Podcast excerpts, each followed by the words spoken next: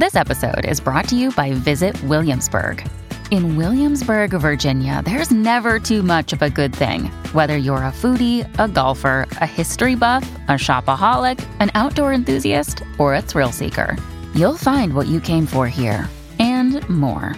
So ask yourself, what is it you want? Discover Williamsburg and plan your trip at visitwilliamsburg.com.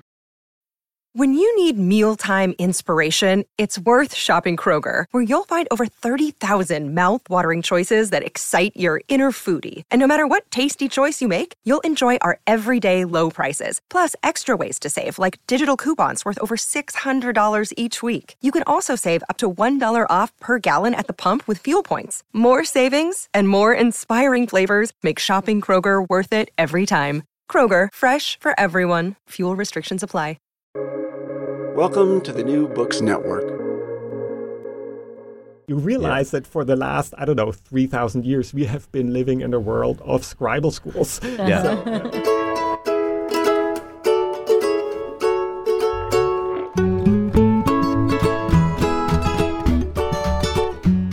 From Brandeis University, welcome to Recall This Book, a podcast that looks backward to see into the future. Our idea is to assemble scholars and writers from different disciplines to make sense of contemporary issues, problems, and events by looking at the books that shaped the world we inherited. Today, the hosts are Elizabeth Ferry. Hello, Elizabeth. Hi, John. Noted anthropologist Elizabeth Ferry. And me, John Plotz. Hello, me. And we are joined today by Martin Puchner. Hello, Martin. Thanks for Uh, having me. Uh, it's great to have you. And you are, I will tell you, the Byron and Anita Wien Professor of English and Comparative Literature at Harvard University. Uh, you're the editor of the Norton Anthology of World Literature, the author, among many books, of The Written World The Power of Stories to Shape People, History, and Civilization, published by Penguin in 2017. Okay, so welcome, Martin, to our miniature sound insulated bar. Um, think of yourself as grabbing a tumbler of your favorite amber liquid, or maybe a carafe of your favorite amber liquid, and getting ready to banter. Okay, do you I'm ready. you feel banter ready? You look Yeah, banter absolutely. ready. You look like banter weight. Okay. So we're going to hear more about the specifics of your book, Martin, The Written World, in a few minutes. Um, but I just want to start by noticing that this is, in effect, um, that what your book does is, in effect, a meta version of what our podcast tries to do. That is, we try to isolate single books and understand how they resonate with the present world. But you actually go whole hog and you put our entire modern culture, as it were, under the shadow of books. So you want to explore how the technology of writing developed over centuries and the ways that sometimes with our without our even noticing or acknowledging it, its basic assum- assumptions shape us. Um, so that's you have meta us, and we appreciate that. So, with the pleasant prospect of turning to hearing about your book shortly, Martin, um, we want actually want to start today um, with Elizabeth talking about one of the oldest books out there. So, Elizabeth, turning over to you. Okay. Nice, nice to meet you.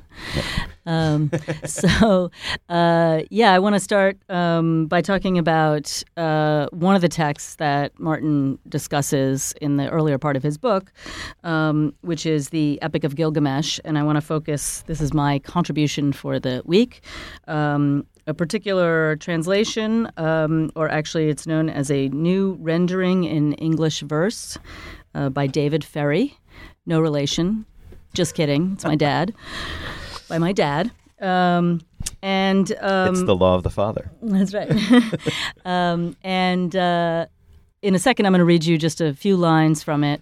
Um, one of the things I really appreciated about the about the book, The Written World, is the sense that it conveys of um, literature and writing, and particular bundles of writing, as contributing to a kind of um, I don't know transtemporal society of writing you could talk about it. Maybe you could talk about it as a kind of fabric of writing.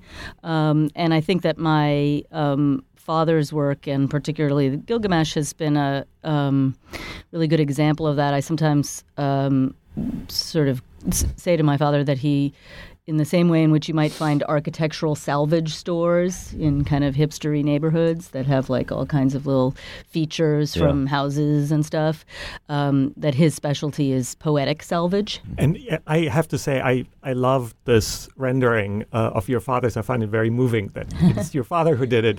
And I would say it's to my mind, is much more than salvage. It's really complete renovation, gut renovation of the Gil- Epic of Gilgamesh because it comes across in this version as such a readable, such a, in some sense, familiar sound because of the iambic pentameter. Uh-huh, so I think it's a it's actually a great example of a complete renovation. That's Yeah. great. I like the gut renovation idea. Yeah, and I Though- think Though I kind of want to put a footnote down to cut back to the question of sound, because one of the things I really like about what y- you do with the question of writing, Martin, is that you make us think twice about the possibility of sonic or acoustic preservation because things can be preserved in writing that are mm. like it's like the non-oral side of the language that gets saved. So what it mm-hmm. means to save the sound which i'm not saying you can't say the sound you definitely can but uh, it, it is interesting because i think about writing as going to the far end of language away from the sound so yeah I wonder if meter would be an interesting Yeah, sort of that's right. bridge for that, right? Because it's kind of encoded, sound is encoded into the question of meter. That's right, and I feel like there's a lot of Latin words that we know how to pronounce only because we have them in poems that tell Uh-huh. us what Yeah. the Yeah. metrical rule was. Yeah, it's a good point. Okay.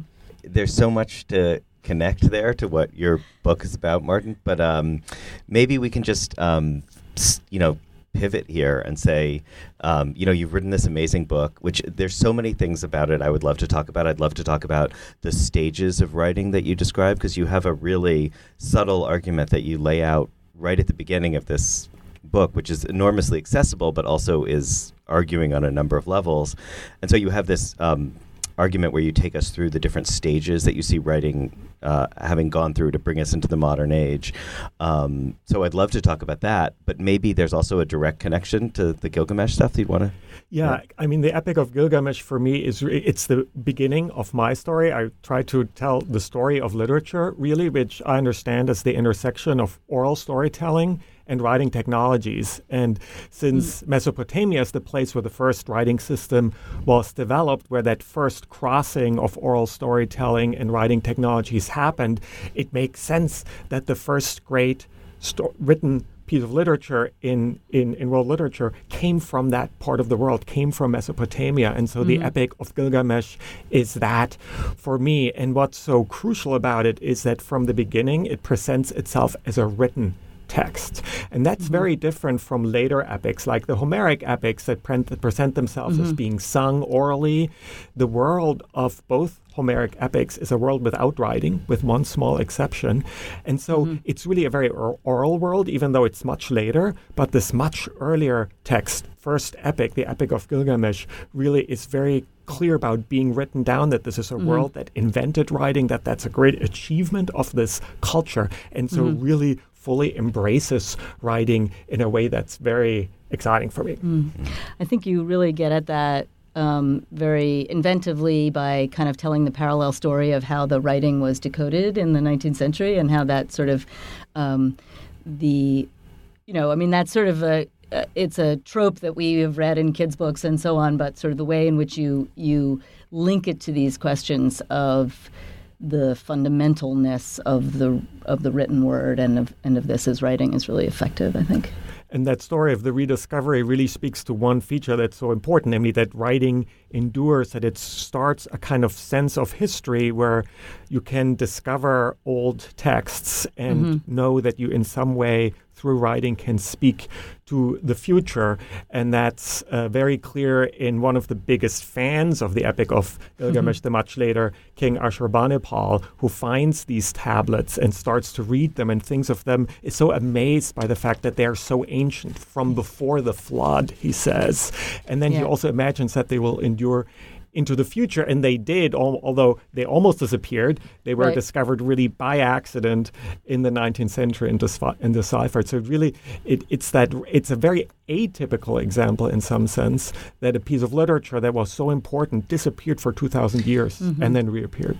And Mart, in that context, what's the significance of the fact that we have Gilgamesh in these two entirely different languages? That it's that it's that some of the stories are preserved in one language uh, group and then others in a later language. Like, do we imagine that as telling a story about how dead languages can keep procreating even you know back in the early days. Mm. Exactly. And the fact that the whole concept of a dead language was really a, a kind of inadvertent byproduct of writing. Of there were no yeah. dead languages Yep. Mm-hmm. before writing because if a language died, it, It- died. It was Uh, not. It was no longer and- there to be called dead, right? Yeah. Exactly. So, so, eh, but what's interesting about the writing system, cuneiform writing, is that because it wasn't phonetic, it could be used for different languages, Mm-hmm. and that's what happened. So there are these early Sumerian songs, Mm-hmm. the earliest layer of the Epic of Gilgamesh, and then the the later Akkadian ones, but they all used the same writing system. Yeah. And how does that get to that question that we raised earlier, or that I was tugging on earlier about sound? So you're saying that the sounds were not preserved. That's but- right. I mean, that's the for me the interesting part of the story is what happens when the alphabet emerges, and the alphabet is you know for us it's such a familiar. It's so clearly much easier than a writing system like the cuneiform, uh, uh, the, the cuneiform system or other logographic systems where you have hundreds of signs. But the uh, the alphabet was really a kind of conceptual breakthrough because all the earlier writing systems had a connection between the signs and concepts, and Right. and um, what basically had to happen with the alphabet is that you had to sever writing from meaning. You would chop up words into meaningless sound entities and then recombine them. And so there's something that happens in that was first developed in Phoenicia in today's Lebanon and then was perfected in mm-hmm. Greece. So the first sort of fully sound poem in a way were the ones that were preserved in alphabetic languages. Although it's interesting, like it, it seems both potentially like a breakthrough in a kind of progressive sense, but but something is lost too, right? Because you know, for instance.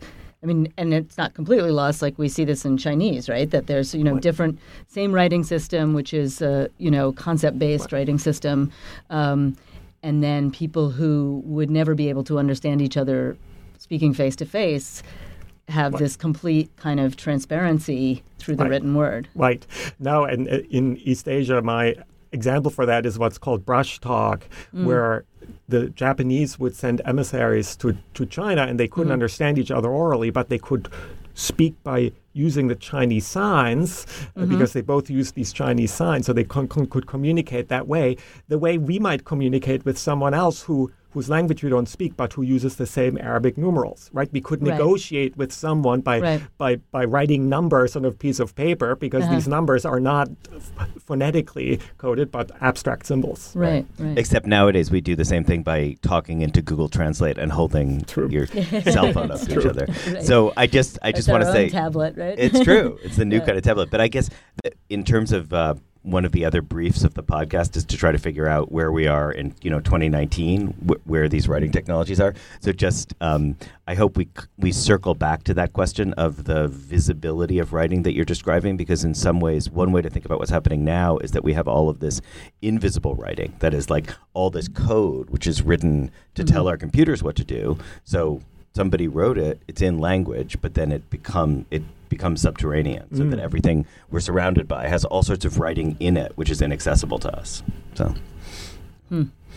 Um, so martin can you talk a, can you talk a little bit more about the historical stages that you that you see? Um, Yes, and what was important for me is basically to defamiliarize our our conception of how literature is produced, namely by professional authors who mm-hmm. invent new stories, original mm-hmm. stories, and then bring these stories to a mass audience or an audience through print or other methods of, of replication. And what's so striking is that for the first uh, two, three thousand years in the story of literature, it's a very different form. There aren't really authors. There are uh, scribes, and scribes don't invent stories. They collect them and arrange them and preserve them and collate them and frame them and, that- them. and accumulate them. They're these producing these kind of story bundles or text bundles, um, like the Epic of Gilgamesh or the, the Hebrew Bible, or, or later Uh, uh, story collections like the Arabian Nights and, and others. Mm-hmm. Um, or or famous anthologies like the Norton anthology, for instance, right? That's true. Yeah. It's true. But also famous anthologies like the Bible too, right? Right, I mean, yeah, yeah. so yeah, so I I want to pick up on the word that you use, Elizabeth, curate, because I feel like that's a very much a word of the moment Yeah. now. Like we live in a society in which content creation is cheap, but curating is valuable. Like Uh-huh. what you you know the the um, the people who have their hands on the levers of power are not the people who produce the words originally, but the ones who distribute them. You know, it's when Amazon chooses or to at least they you. try to Or they try to. claim, right? That's true. Yeah, Yeah. I think that's But- a that's an ongoing struggle. It's an ongoing struggle. That's true. So yeah, can you can you talk more about that? Um, do you think of those scribes as doing an act of conscious curation? Because it seems to me when you bundle, you know, it could be bundling as because it's a job you're aggregating, or it could be bundling where you're really making meaning from the way that you bundle stories together. Oh, I definitely think. I mean, that was their Mm-hmm. main job. I would say to make meaning through s- selection and combination and framing and presentation.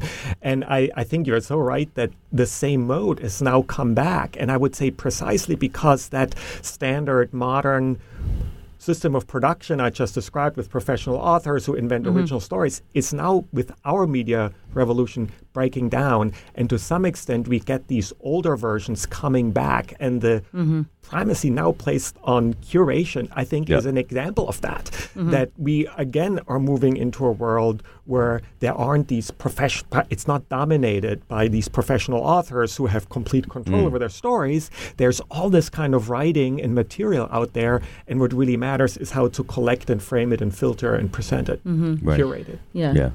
Although I would again maybe feel like that's, I mean, so if we could think of that process by which, you know, kind of authorship is becoming democratized, then it's in the interest of certain people to say, oh, wait, it's actually the curating that's valuable. It wasn't the writing. You know, as soon as more people can write, suddenly. Oh, right. So you're, you're basically putting pressure on the question of what value means there. Yeah, Because there's a yeah. world of kind of I mean- proliferating uh, slash fiction or and you know all right and, and there's a there's a um, you know a sort of um, dethroning of certain kinds of publishing houses or other kinds Oh, I of see. things right So, in other words, once publication becomes democratized, it loses value. and therefore Yeah, there needs to be these sort of niches. I mean, the the parallel.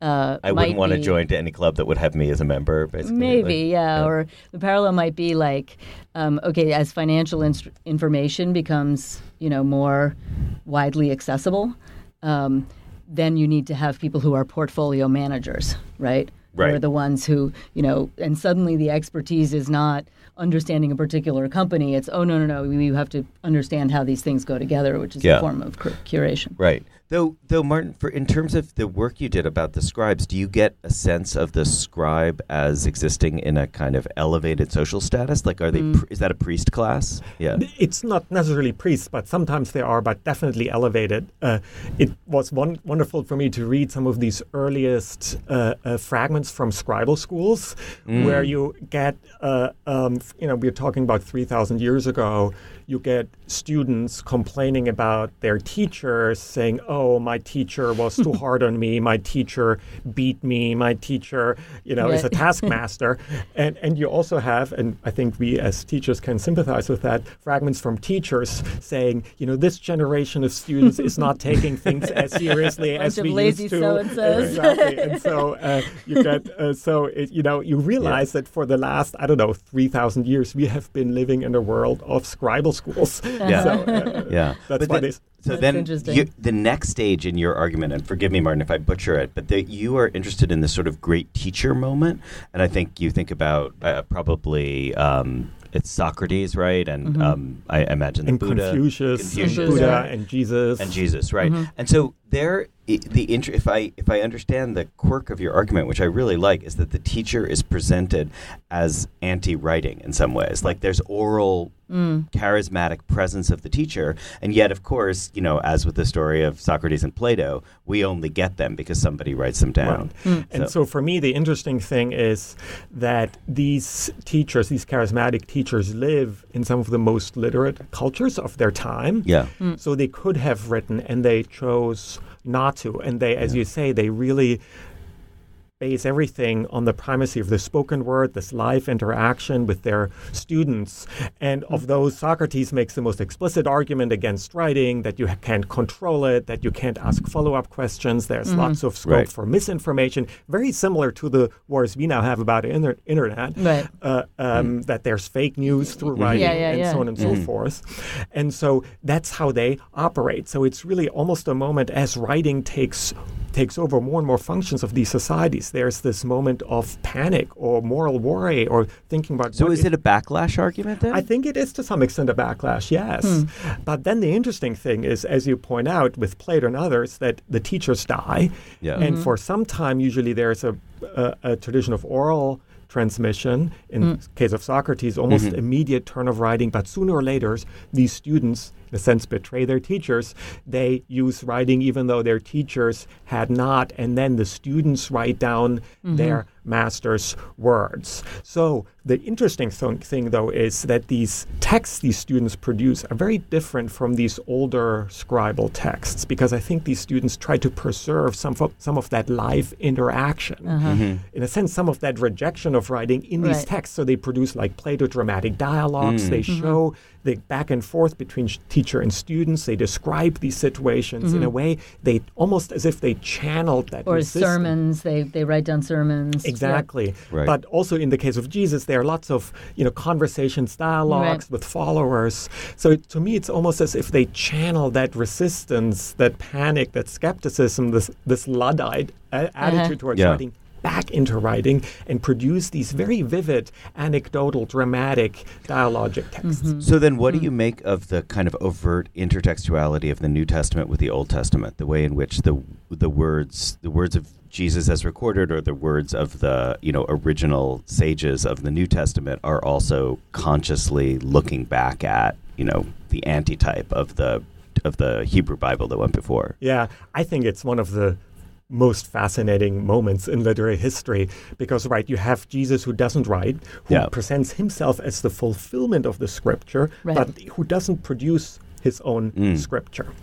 Does Jesus himself give evidence of knowing the the Hebrew Absolutely. scripture? He does. Yes. Okay. So he knows the Hebrew Bible. Uh-huh. He's learned it. He Yeah. knows how to write. There's Yeah. one scene in which he writes something in sand, uh, but that's the only moment of, of writing, and then the wind blows it off, and we're Huh. the the the, the uh, we don't know what he writes. Right. Which And is so- itself a criticism of writing, right? Exactly. Yeah. Yeah. And so, but then his followers, of course, produce texts, but texts that at the at, at first, as I said, try to capture this vivid, uh, uh, you know, sermonizing, dialogic, charismatic figure who didn't write. But then, as Christianity develops its own identity and splits off from Judaism, it more and more these texts acquire the the status of a new sacred scripture and then it the question is how will they relate to the older scripture and that's where you get the old Tes- that's where you get testament the and the new intertextuality. testament That's and so interesting. s- over time they acquire that status but not initially initially th- they're just uh, student writing about their charismatic master Right. But so, mm-hmm. could you say qualitatively that that moment of the intertextuality between the old and new is akin to the bundling of stories that the scribes are doing before, or is it of a different order? So I would say that you can describe what we would call the New Testament as itself a bundle of stories because Yeah. it's you know it's the Gospels, it, it's Paul's mm-hmm. letters, it's and so on and so forth. It's a bunch of different kinds of Yeah. texts. Mm-hmm. But it seems to me the suturing of these of this new corpus of texts back on, to the old. Then what, what now is called looking backwards from this Christian The Old perspective, the Old yeah. Testament. Yeah. That's a very unusual and, and kind of unique uh, uh, moment. Uh, You don't have that with the texts of the other master teachers. You don't have Buddhist texts trying to reconnect themselves to mm. the Vedas, for mm-hmm. example. Mm-hmm. You have it to some extent, maybe in the te- in the uh, in the Confucian traditions, because there you have students of the of Confucius writing down his texts. But mm-hmm. then, interestingly, Confucius, because he becomes so important, is retroactively seen as the editor of one of the first uh, fundamental texts of the Chinese literary tradition. I mean, the classic of song, even though he didn't write them and he didn't edit them, but stories circulate that he is the Yeah. editor, and so that's why we call them Confucian classics. So maybe that is something to some extent Uh, similar. yeah. to That's what really we have interesting. with the New Testament and the Old Testament. Yeah. Um, so I kind of want to pivot at this point to say that you know we you end your book, Martin, by saying that a second revolution in the written world is upon us, and I'd love to um, make that the occasion for like the final section of this podcast, in which we think about what it means uh, for that new revolution to come. I mean, you already heard my point about computer code as a form of writing, but I think there's a lot of ways that we could think about this new electronic age we're in. So, um, can I can I yield the floor to you on that question? Yeah. Definitely, and and you know, I basically the motivation for my book was the experience we are living through that we live through this fundamental revolution in writing technologies and we feel that it has profound impacts. And i wanted to in a sense to get some orientation some guidance from the past. What were earlier moments when similar revolutions happened? Of course with print but also with paper and smaller revolutions along the way. So that's very much was the motivation sort of the prehistory of that. And um, and what was interesting for me is that I see now some of the older modes of writing and the organization of the written world coming back. We just spoke about the the the return of editing or mm-hmm. of, of mm-hmm. curating. Powerful mm-hmm. curators. Yeah. Exactly. Yeah. But there are others too. I mean, you know, we we started this podcast with the with the Epic of Gilgamesh, which is written on these clay tablets. Tablets went out of fashion, were replaced by scrolls and the Roman invention of the codex, which we know by the book. Mm-hmm. But now, of course, for the first time, we're using tablets again. Mm-hmm. And in my book, I have images of ancient scribes who are sitting cross-legged with looking down at the tablet in their uh, in, in their lap. And you know, if I squint outside the door here in the library, I bet I can find someone who's sitting right Yeah. in that same pose with the tablet. Yeah. But does it, that doesn't that doesn't feel like a little bit of a just a, a, a, a shallow rhyme to you though because those tablets are so protean whereas the point about the those earlier tablets was that they were so fixed. Yeah, but it's it's a question about formats. The mm-hmm. other format that has come back is the scroll. The scroll mm-hmm. was more or less replaced by the book, and we are mm-hmm. scrolling down computer Yeah, screens that's again, really Yeah. interesting. Yeah. including on Right. these tablets. Yeah. Yeah. So in part because computers encode text as a continuous Yeah. line of text rather than splitting it up Yeah. pages. Yeah, They can, and of it course, changes our bodies and our ways of seeing. and- Absolutely. Yeah. So I do think that the, the these formats and these forms actually do matter. Mm-hmm. Um, this is not to say that there's a lot that's new, but it, I've been struck Yeah. by the fact that just the, the way our bodies relate to Mm-hmm. reading devices and, and forms that there there's some something from the deep history of writing that's mm-hmm. Yeah. suddenly come back. So, so now I'm just remembering dimly from college hearing a lecture by Peter Stallybrass in which he was saying that the invention of the codex, the you know the book with the spine, was a revolution in discontinuous access. You know that the point is that the scroll to gives turn you the page. yeah right. So no no not that you have to turn the page that you can go anywhere so that you get people jumping back and forth. so the Oh, I see. that Oh, the yeah, yeah, yeah. index basically Right. evolves at the same time mm. that the Yeah, yeah, that yeah. the book Neat. does. So, um, but by that logic, it seems like the electronic writing we have is a con- is is like intensification of that discontinuous access. I mean, I hear what you're saying about scrolling, but the thing to me about in in the searchable index. yeah, Right, like right, the right, yeah. searchability of the way that the hyperlinked logic of reading on a Uh-huh. screen is that you're continuously able to just jump to some other place in the text. It's. I think it's both. I mean, I've certainly had the experience of having to, you know, needing to jump forward in a on a computer and having to scroll through, especially in some cases where you have to, uh, where it simulates books and maybe it's a. You know the computer's a little slow, and you have to think, "Oh my God, I wish I could just take the physical book and Right. flip Yes. forward." And That's you can't do it. Although, Right. of course, with the index, you have searchability. Yeah. But I mean, I'm just thinking of Control F. I mean, Yeah. Control F for me is like, you know, that's a habitual movement. It's like, I want to find the That's next your time. move. Yeah. like, tell me the next time the word papyrus shows up in Right, this text. right, so, yeah. definitely. Yeah. It's both those things. Yeah, so this is the moment, I think, in the podcast when we switch to um, what we call recallable books. So we basically ask you, uh, each of us is going to say a book, you know, given the nature of this conversation, a book that we think would be, um, you know, the kind of thing that somebody who enjoyed this podcast might want to go off and read. So, Martin, as our guest, can I offer you first shot?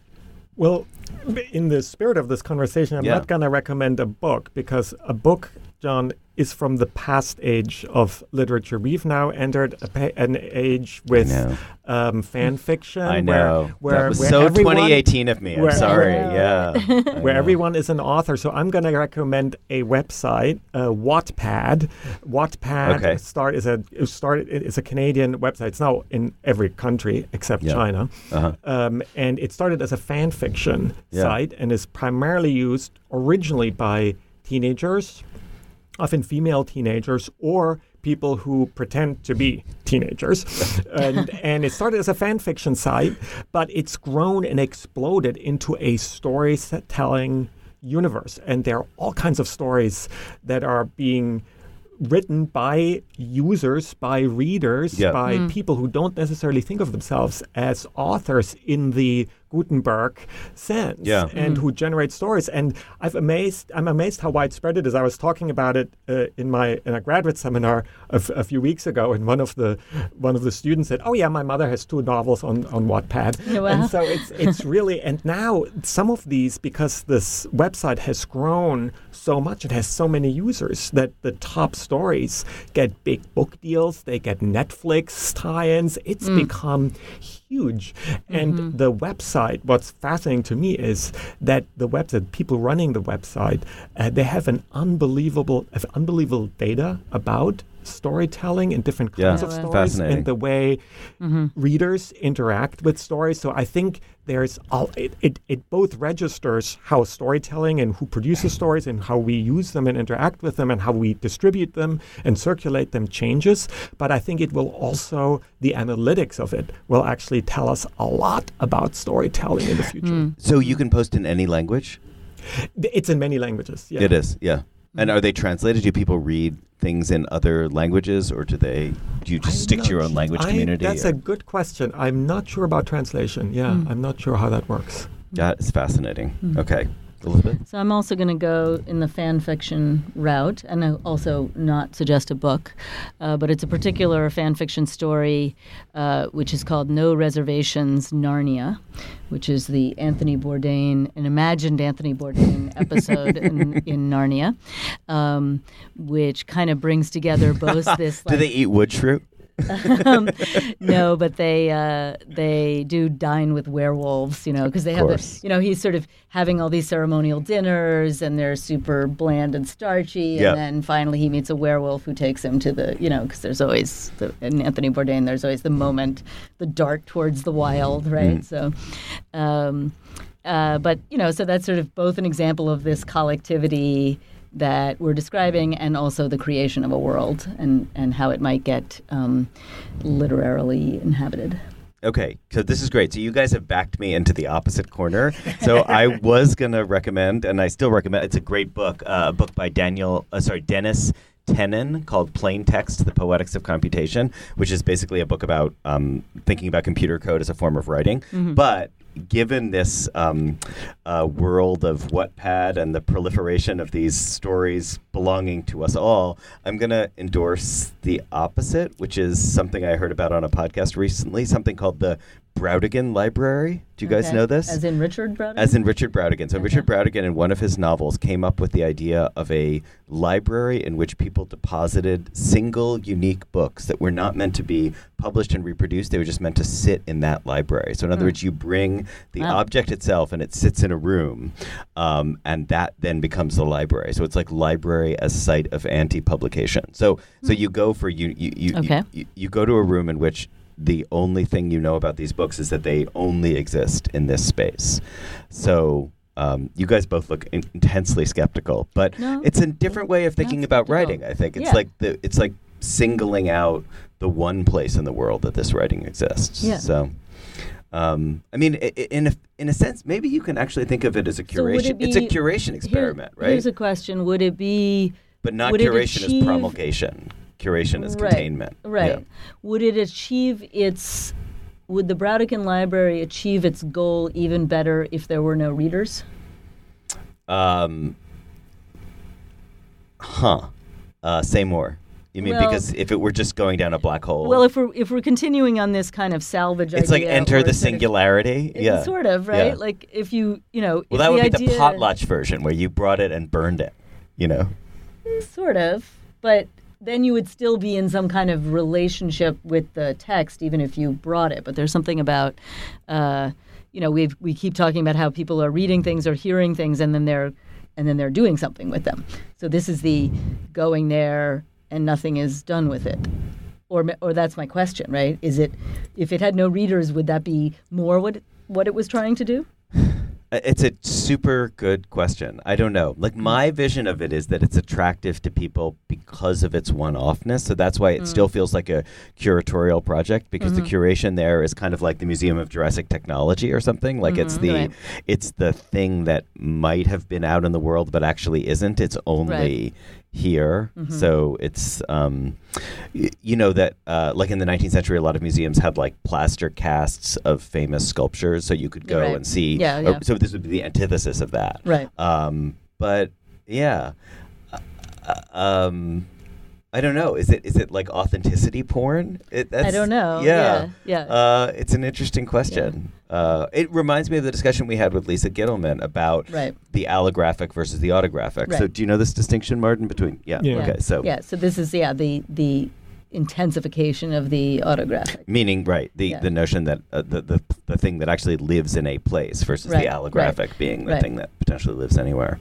Um, okay, well, uh, um, I'll continue to battle for the Brautigan, but uh, I'm not against it. I'm just you just think it could be flushed down a toilet and it would still be a Brautigan library. I'm against it. It's precious. Is it? yeah, a little bit. yeah, Um, I, don't- I, I, I'm Yeah. not sure I'm against it. I know. No, I think for you're allowed to be Come on, against make a stand. Mark. Yeah. I did. Yeah. And I took it back. Well, Yeah, it- right. it sort of depends what you mean by the word precious, right? So Well, that's true. I kind of agree it is precious, but you know, Gollum had a point. My precious.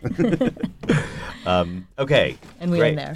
um, yeah, it's a good. Uh, yeah, Yes. unless you guys want to do Gollum imitations too, we could. Uh, Well, we did do the one with the Beckett at the end, so we could do, all do. all do Precious my and- precious. Yeah. Yeah. Okay. All right. One, two, three. Precious. Precious. Oh, I like that. It sounds like a musical. Um, okay, so recall this book is the brainchild of uh, John Plotz and Elizabeth Ferry. It's affiliated with Public Books and is recorded and edited in the Media Lab of the Brandeis Library. Our music comes from a song by Eric Chasalow and Barbara Cassidy, Fly Away, think a very beautiful song. Uh, sound editing is by Anil Tripathi in the Anthropology Department, and production assistance, including website design and social media, is done by Matthew Schratz from English. Um, we always want to hear from you with our your comments, criticisms, or suggestions for future episodes. You can email us directly or connect us via social media and our website, uh, recallthisbook.org. And finally, if you enjoyed today's show, please uh, be sure to write a review or rate us on iTunes or Stitcher or wherever you get your podcast. And you may be interested in checking out past episodes, including topics like opiate addiction, minimalism, both literary and uh, aesthetic, um, as well as home design minimalism, uh, old and new media, and also an interview with Madeline Miller, author of Circe, which is a retelling of some episodes of the Odyssey from below or from the side. Um, and upcoming episodes are likely, we're still finalizing the second half of season one, but the likely upcoming episodes are going to include a conversation with. Uh, I think you can call him a living legend, Samuel Delany, science fiction author. Uh, discussion of animals, poetical and otherwise, with the poet David Ferry, who we heard a lot about today, and biologist E.O. Wilson. Um, and also a Recall This Book First, a collaboration with Harvard's Mahindra Humanities Center. And in that live episode, you will hear me arguing about distraction with uh, Bard Professor Marina van Zuylen. Uh, I perform a Monty Python monologue about word association football, and Marina talks about her brain scan, which is just as scary as that sounds. Um, in any case, Martin, thank you so much for coming today. Thanks for having me. It was really fun. It was very fun. And uh, thank you all for listening. Thanks.